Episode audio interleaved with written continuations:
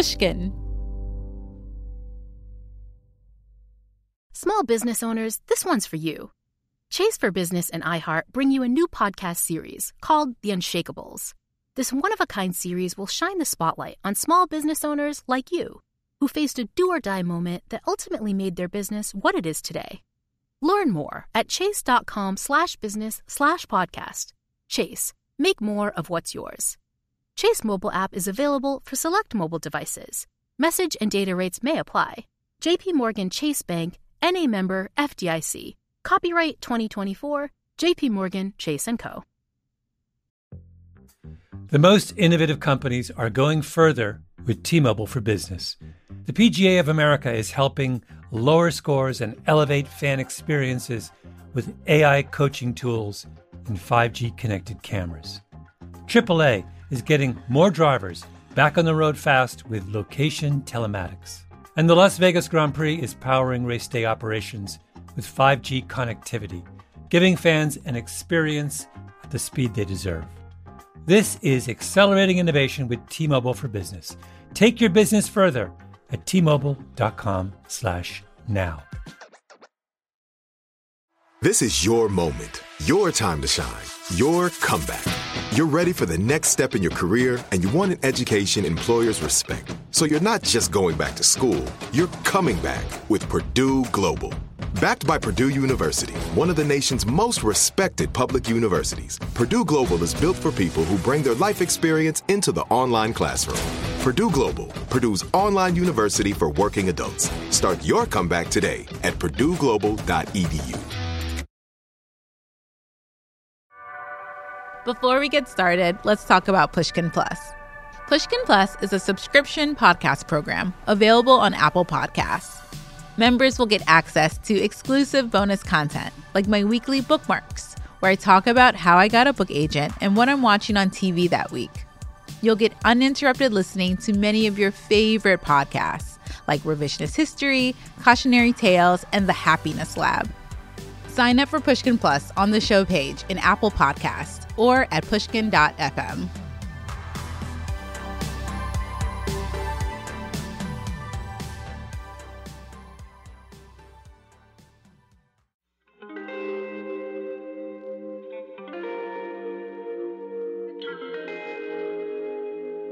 For me, it brings me so much joy to have written, not when I'm writing, but to have written is joyful for me. And in order to get to that joy, I have to write.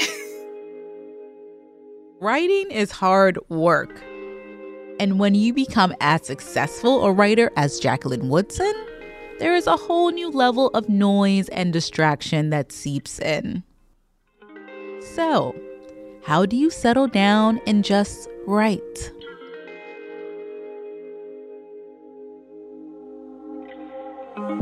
Welcome to Well Read Black Girl, the literary kickback you didn't know you needed. I'm your host, Glory Edim.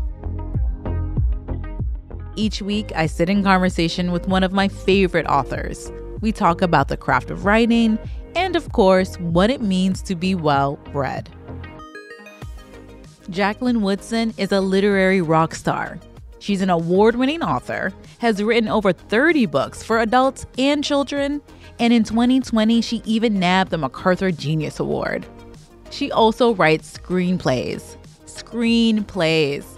Jacqueline turned her book Miracles Boys into a TV miniseries and is currently working on a screenplay for another one of her books. Among her many accomplishments, one near and dear to my heart is Baldwin for the Arts, a residency program that Jacqueline founded in 2018. This residency gives artists a space to just slow down and focus on their craft. It's a real gift to be able to give that time and space to writers, and I'm happy to say that I'm on the board of that organization. We touch on all these things in our conversation today, including her latest book. It's a picture book for kids that came out earlier this year, and it's called The Year We Learned to Fly. Jacqueline and I were able to have such a great conversation about her book's exploration of mindfulness for children and the need for escape. I plan to read it to my little boy, Zeke.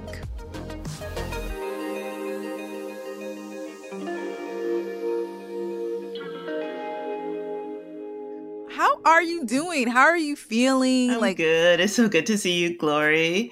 I want to talk about your new book and like how you keep turning them out. Like uh, every time you write a new book, it is just so phenomenal and well done. And I just got my copy. I can't wait to read it to Zeke. He might try to eat the pages, but I think he will understand the concept of being free and flying and being your fullest self. What made you write this new book and what inspired you? That the crazy thing about it is I keep saying, you know what, I need to stop writing because I started it before the pandemic right? Mm-hmm. And I, I, started it in 2019, and I was thinking about the way kids get put in timeouts, the way they feel the sense of powerlessness, and mm. and the sense that their physical bodies aren't their own because we get to say, take that physical body to school, take that physical body to bed, take that physical body up to your room and think about what you just said. And so I started thinking about how the thing we can control is our mind and, and what happens inside it. And then I was writing it and, and trying to think of it in the moment, but I can never think of stuff like just in the moment because we don't live in the moment. We live in this history. And so then yeah. I went back and read The People Could Fly because that was such a story I had loved forever, Virginia Hamilton's yeah. book. Um, and thinking about our ancestors and the way they had to escape using their minds. And I had read The Water Dancer by Ta-Nehisi Coates, and it just all started coming together. And I wanted to talk about escape and, and the power in the psyche. And then we got locked down. I'm like, okay, this is timely in a very scary way. But by that time, I had pretty much finished writing. Mm. It was a little freaky for me to be like, oh, here are my characters and they're stuck in some space and here's the world and we're stuck in a space. But it was bananas. I was um, talking to Rafael Lopez, who's the illustrator about it. And I, it was interesting because you look at the illustrations and no one has on a mask, right? Because it was before the pandemic. And I'm thinking about what's going to happen to picture books from this moment on. Like, mm. will kids look at them and see maskless people and say, is this an old timey book? right? Right this is our new reality. It's exactly. yeah, it's wild to think about that. It's so wild. But I love the fact that you are so intentional about mindfulness for young people, for children, for little people that are just trying to come into themselves because I don't think I really started meditating or had a, a really clear concept of that until adulthood you know, I've read all your books and so I love Brown Girl Dreaming. And I, I think the one thing that stood out for me when I opened the book is the family tree. The fact that we get to know who your people are before we even start to go into the beautiful story. And I'm I'm really curious to learn more about your family and how your family helped you become the person you you are today.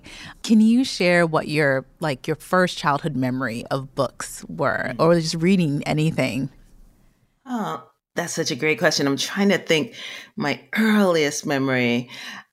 Uh, I, I, I have to say that the first time a story struck me in the gut was The Little Match Girl by Hans Christian Andersen. And the fact that it was the first time I read a book where a character died at the end. And I was like, wait, where's the happily ever after? Like, turn in the page and like, wait, it's not supposed to end this way. And um, I'm being devastated because I felt like I had been taught to believe that fiction always had a happy ending, right? Because you start with the fairy tales, then you go to the parables, the fables. And then here was this book where this girl, this child who is young like me hadn't survived and i had not known any young people who died um, thankfully but but that really kind of struck a core with me and really made me think about not only looking back on it um, fiction and writing and the way stories get told but also social justice because it just felt so wrong that a child would be homeless, that a child would be without family, that a child would have to be in the streets selling matches and trying to make a living for themselves and not having someone to take care of them, that a child would die of neglect. So all of those things really puzzled me and angered me. And of course, the first step toward activism is rage, right? And a desire to change things. I, I also think that there's something to be said about this slow and steady growth as an artist, as a writer, as a person in general. And you have been very vocal about even how, how you read. You know, you mentioned before that you can be a slow reader and very intentional about mm-hmm. that. What do you think you've gained from like taking your time with things? How has that like influenced how you just like move in the world and how you even write and revise? It's such a journey and it's one that I've I've always been on as a slow reader, as someone who's always thought if I do this, then this is going to happen. And then I'm going to need to do this and I need to follow through with that. Um, not so much like a game of chess, but contemplative. So I think that I've always written that way. And when I see writers who are thinking, okay, I finished this book, well, have 10 other people read it? Have you revised it 10 times? Have you read it out loud to see what it sounds like?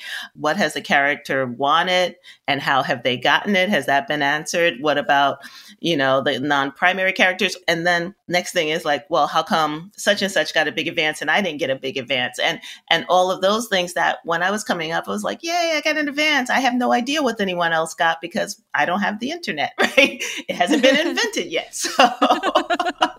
so, um, so it is it is a different time, and I don't know if it's because I'm older, but the world feels so much noisier now, and there's mm. so many more ways to procrastinate. Right? I started out in the 80s on a typewriter. And so there was no distraction. There was no phone to pick up unless I was picking up the phone that was plugged into the wall and calling someone. It wasn't like, oh, I'm stuck at a place. Let me go online shop or let me go check my Twitter account or Instagram. That didn't exist. So it's like, okay, Jackie, all you got are these words in front of you. and if you don't do something with them, they're going to still be in front of you unfinished. I think we are bombarded with so much noise mm-hmm. and the mindfulness, the slowing down to be more quiet and subdued and just like relaxing into our bodies. How would you like advise or recommend people do that? I mean, the obvious thing we can go to residency upstate, you know, but for a new writer that may not have those tools yet, how can you like build your practice of like quieting down and just like being focused on the writing? Yeah. Um, when I first went to MacDowell, you know, it was um, it was before cell phones. When you got to your cabin, you had nothing. Nothing was happening there except the windows and the deer outside, and your table and your typewriter or your laptop and your printer. Um, actually, I didn't even have a printer. I would go back to the main house to print, and that would be a reason for me to leave my studio but they would bring a basket lunch to your door. When you were ready, you go outside, you get your lunch, you eat, and keep on writing until the dinner bell rang at 6 p.m. And what they wanted was at 6 p.m., all the artists to stop working. And this was the time to engage with the visual artists and the composers and the other writers. And it was a time to talk about art. And then people would do performances. Um, people were deliberate about how they were going to engage with their work and their art.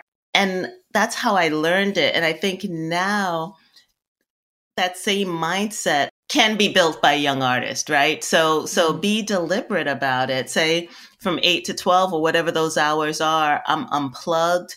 I don't want to get any text from anyone. I'm going to leave my phone off or in a different room and I'm going to turn on some program to not let anything come through my computer and just be very deliberate about letting the people come right? Because yeah. the characters aren't going to come to you if there's a sale at Bloomingdale's or whatever that's happening that's going to keep you from having the voices that become the um, fiction enter. And it's a muscle, right?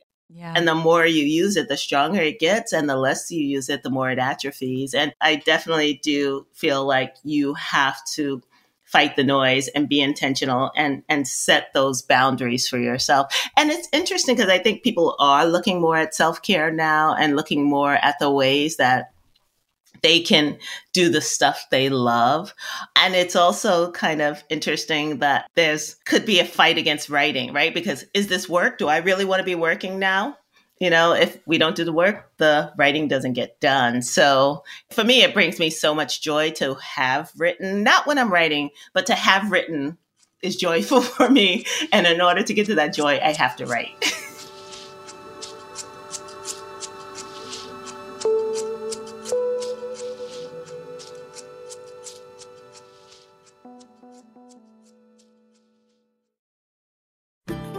As listeners to this show, you probably consider yourself pretty smart. But how smart is your wallet? When you're looking to upgrade your wallet, it's time to turn to NerdWallet. Their expert team of nerds has the financial smarts to help you find the right financial products for you. Before NerdWallet, you might have paid for vacations with whatever was in your wallet, but you could have been missing out on miles you didn't even know you were leaving on the table. Now you can get a new card with more miles and more upgrades. What could future you do with more travel rewards? A hotel upgrade? Lounge access? Wherever you go next, make it happen with a smarter travel card. Don't wait to make smart financial decisions. Compare and find smarter credit cards, savings accounts, and more today at nerdwallet.com. Nerdwallet, finance smarter. As with all cards, credit is subject to lender approval and terms apply. The most innovative companies are going further with T-Mobile for Business. The PGA of America is helping lower scores and elevate fan experiences with AI coaching tools and 5G connected cameras. AAA is getting more drivers back on the road fast with location telematics. And the Las Vegas Grand Prix is powering race day operations with 5G connectivity, giving fans an experience at the speed they deserve. This is accelerating innovation with T-Mobile for Business. Take your business further at t-mobile.com/now. Musora is your access to online music lessons for guitar, piano, drums, and singing. This is your chance to reignite some old musical passions or pick up an instrument for the first time. Connect with more than 100 of the world's best teachers and musicians. You'll get 7 days totally free to try it out, and then it's just $30 a month, less than a single private lesson. I mean, why do we do Broken Record? Not just because we love hearing from great musicians. We do it because we think that there is something beautiful about the appreciation of music. Don't you think we need more of that in our lives these days? That's the mission of Musora to inspire, educate, and connect musicians. Enjoy unlimited personal support, weekly live streams, student lesson plans. It's like having a personal music teacher, only much, much better. Just go to Musora.com, M U S O R A.com, to start a new musical journey today.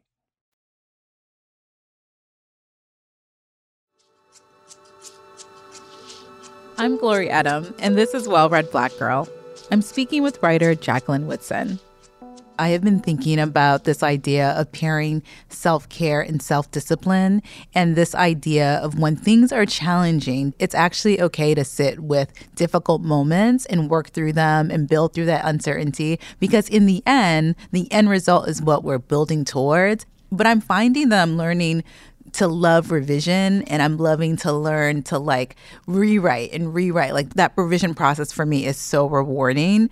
And I'm really curious to learn how you get into your revision process, especially when you're juggling multiple narratives? It's so crazy, Glory. It it's yesterday I was taking notes on a new book that I'm writing and I took the notes and I put them to the side because I'm working on an outline for a screenplay that I have to finish by tomorrow. And and and I'm you know I'm gonna do it. I'm gonna sit here until it's done. I close my office door. I'm gonna pull my curtains close, and that's how I do it. I love a deadline. I love the revision process. I love when I can see a book falling apart, right? You're writing and it's wonderful and it's fabulous and it's the best thing you've ever written and it's the next great novel and and then you get to that point and all the characters are trash, right? And it's cliched and you're like using adjectives that lead us nowhere and all of that. And that's the point where you have to start scaffolding, right? That's the point where mm-hmm. you have mm-hmm. to ask what your character wants and how your character is going to get it and you know what's the hero's journey I, I always I, I, depend a lot on the hero's journey and so when i get to that point of scaffolding I, I sit and i'm mad at myself for a couple of days and then I, I bring fresh eyes and i read everything out loud so so usually in the morning when i'm starting a rewrite i'll start by reading it out loud to bring the story back into my body and my head and mm-hmm. that really helps me sit down and start taking it apart or piecing it back together. I don't have to worry about characters getting mixed up. And of course, there are overlapping themes in all of my work, but I do try to keep the characters different. I love that. I love that because I'm I'm now working on a couple of different projects.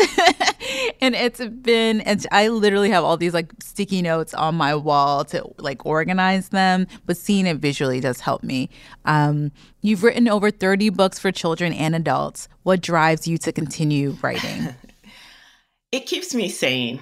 Writing really does. And any writer out there knows that. I'm sure you know that, that the writing is the thing that keeps me feeling like I have some control over what happens in the world whether or not i do or not i know i have it in fiction so so it makes me feel like it's a place i can go to and it's also a place that helps me breathe better so so i couldn't imagine not doing it i, I i've never done it for the money the money has been nice when it's come, but early on, as a lot of people know, the money does not come and you have to have other jobs. And when I had the many, many other jobs, um, I was never happy doing them. And I was always happy when I was writing. So, so, and that still holds true. The thing about writing is it keeps me happy. It keeps me sane.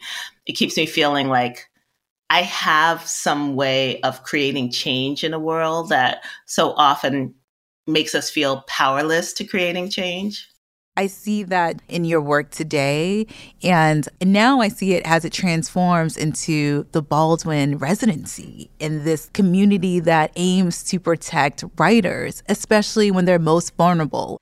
And I'm I'm so honored to be part of your team building Baldwin for the Arts because it is so important. Can we talk about how that originated and, you know, what led to you starting the community and what your vision is for the uh-huh. residency? When I was coming up as a writer in the 80s and early 90s, I just remember this sense of invisibility because I was in a different world. So I have Virginia Hamilton, I have Walter Dean Myers, I had the writers who really supported and mentored me and held me up.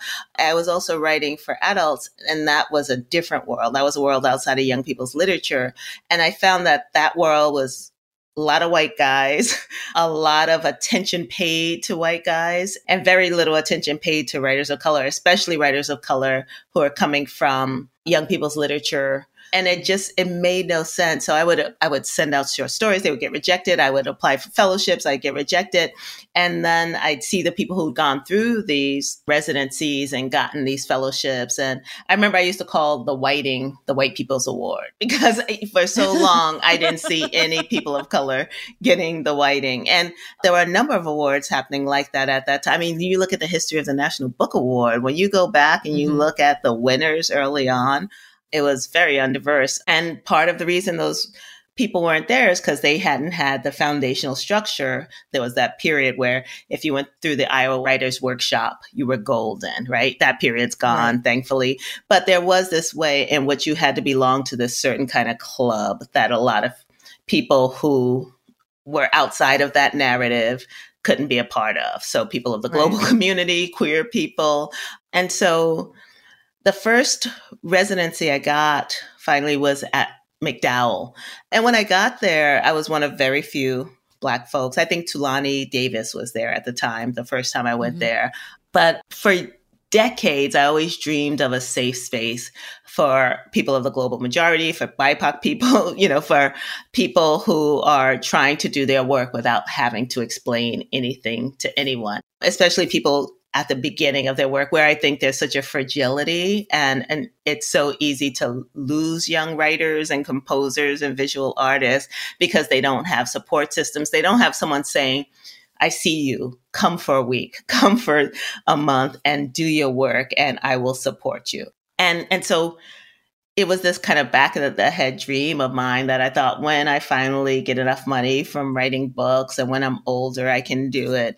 And then I got the Alma Award, which was at that point was about five hundred thousand dollars or maybe something more. And and I thought this is a sign that I can do this work now. And and so I, you know, bought the property and started building the vision of Baldwin for the Arts. And thankfully, people like you came on board and helped with the vision. And of course, you know, you were one of the early people I thought of because what I saw with Well Read Black Girl was you the vision you started with and the amazingness that it has grown into. So I really wanted to do that, and, and it's been crazy to see the results of that and the fellows that have come through it are all so grateful and also creating amazing stuff. Like, I think that was kind of a surprise to me. It's like, these young artists, and of course, it's not just young age wise, right? It's people at the earlier stages of their career are doing some phenomenal stuff that I had never imagined would be the kind of work I'd see. Because of course yeah. I'm older, and I'm like, oh, it's going to be this or that, and it's like, whoa, this is this is amazing. I'm I have oh gosh, I have so many questions because I'm thinking about you uh, winning your your first National Book Award and then winning this prize that gave you the funds to start this institution. And you are now on the other side. You are this incredible elder that is guiding and providing insight and wisdom. But now you're part of the club, you know? like you were outside of the club, you know, before you were looking at the, the Whiting Foundation. And now, like, what does it feel like to be on the other side and and be part of that community that once you felt so outside of. It's so funny, Gloria. I was at a Cave Canem event and um and and it was packed and there were no seats anywhere and I came in and three people got up and gave me, you know, tried to give me their seats. And I was like, oh, they're so sweet. You know, they're giving me their seat because, you know, I'm a woman or because I don't know what. And then I sat down and I looked around. I'm like, I'm auntie. and it dawned on me, I'm like, everyone in this room is probably about 20 years younger than I am. And they're giving me my seat because I'm an elder.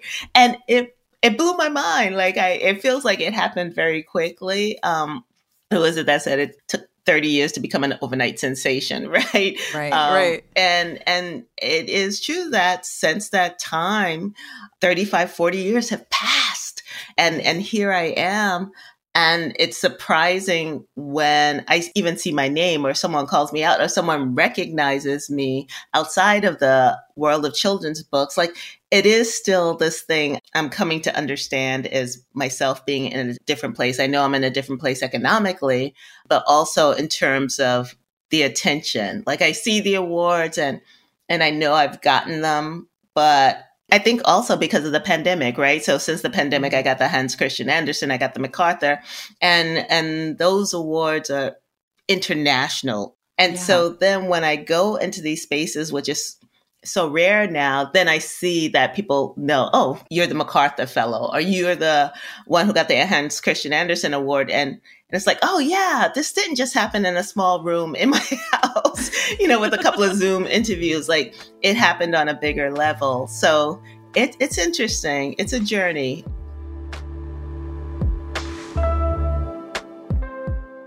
Hey, I'm Jacqueline Woodson, and you're listening to Well Read Black Girl.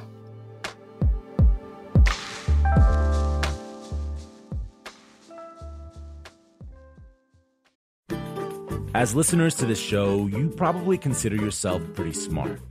But how smart is your wallet? When you're looking to upgrade your wallet, it's time to turn to NerdWallet. Their expert team of nerds has the financial smarts to help you find the right financial products for you. Before NerdWallet, you might have paid for vacations with whatever was in your wallet, but you could have been missing out on miles you didn't even know you were leaving on the table. Now you can get a new card with more miles and more upgrades. What could future you do with more travel rewards? A hotel upgrade? Lounge access? Wherever you go next, make it happen with a smarter travel card. Don't wait to make smart financial decisions. Compare and find smarter credit cards, savings accounts, and more today at nerdwallet.com. Nerdwallet. Finance smarter.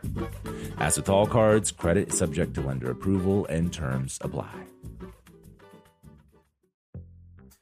The most innovative companies are going further with T-Mobile for Business. The PGA of America is helping lower scores and elevate fan experiences with AI coaching tools and 5G connected cameras.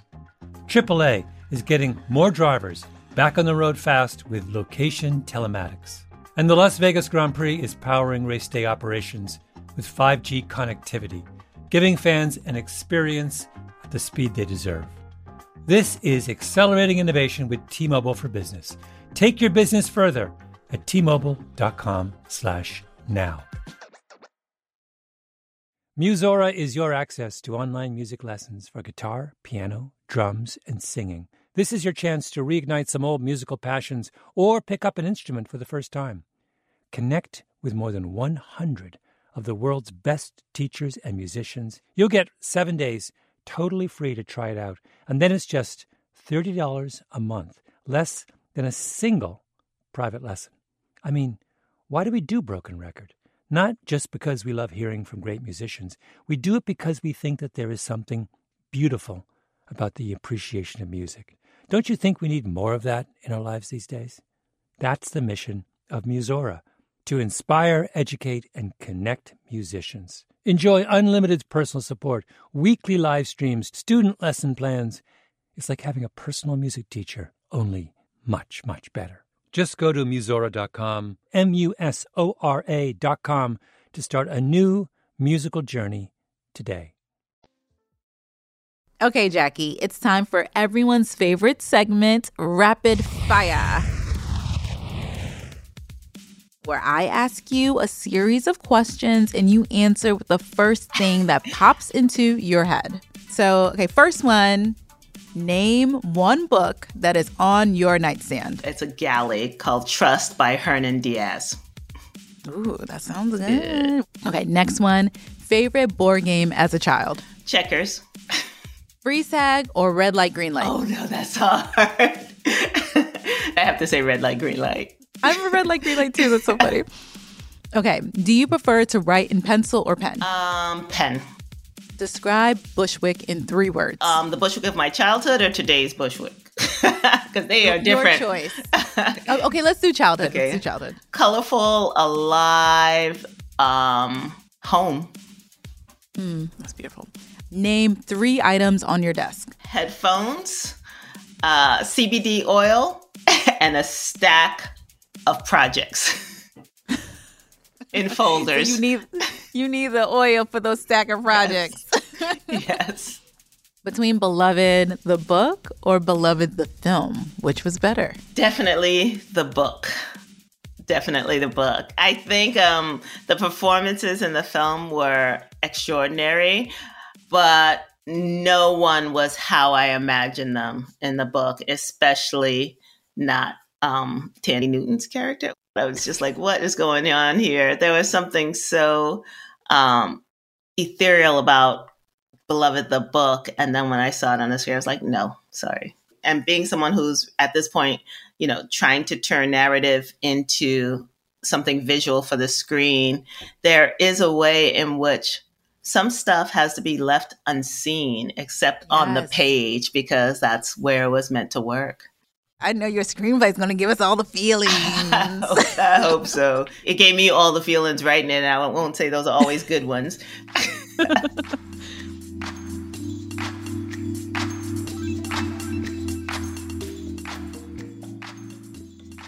Thank you, Jackie, for your time and your energy and just sharing all your wisdom with us, our wonderful elder.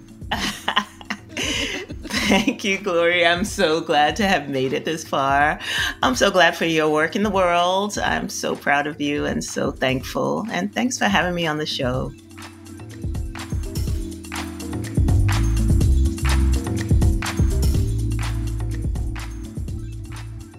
I learned so much from my conversation with Jacqueline. I think for me, I'm really inspired to pay more attention to how I treat myself when I'm writing. I need to give myself the space to breathe and create. And you should too. Aspiring writers, you know I'm always looking out for you.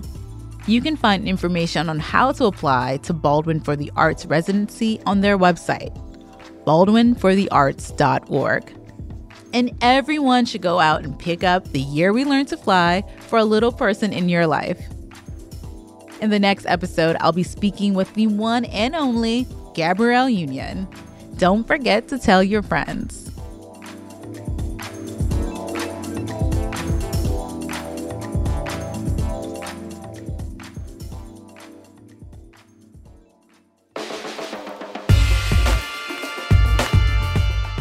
Well Read Black Girl is a production of Pushkin Industries. It is written and hosted by me, Glory Edim, and produced by Cher Vincent and Brittany Brown. Our associate editor is Keishel Williams. Our engineer is Amanda K. Wang. And our showrunner is Sasha Matthias. Special thanks this week to Vicky Merrick. Our executive producers are Mia Lobel and Letal Molad. At Pushkin, thanks to Heather Fain, Carly Migliori, Jason Gambrell, Julia Barton, Jen Guerra, John Schnaars, and Jacob Weisberg.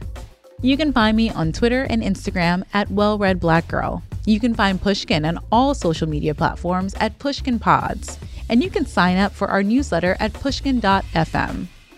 If you love this show and others from Pushkin Industries, consider subscribing to Pushkin Plus.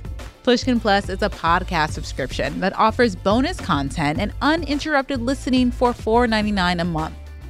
Look for Pushkin Plus on Apple Podcast subscriptions. And if you're already a subscriber, make sure to check out my exclusive bookmark series on Pushkin Plus starting on February 18th. You'll hear extended interviews with book club members, bookstore owners, and more. And you get to hear what's on my mind, what's on my radar and of course, what's on my reading list each week. To find more Pushkin podcasts, listen on iHeartRadio app, Apple Podcasts, or wherever you like to listen.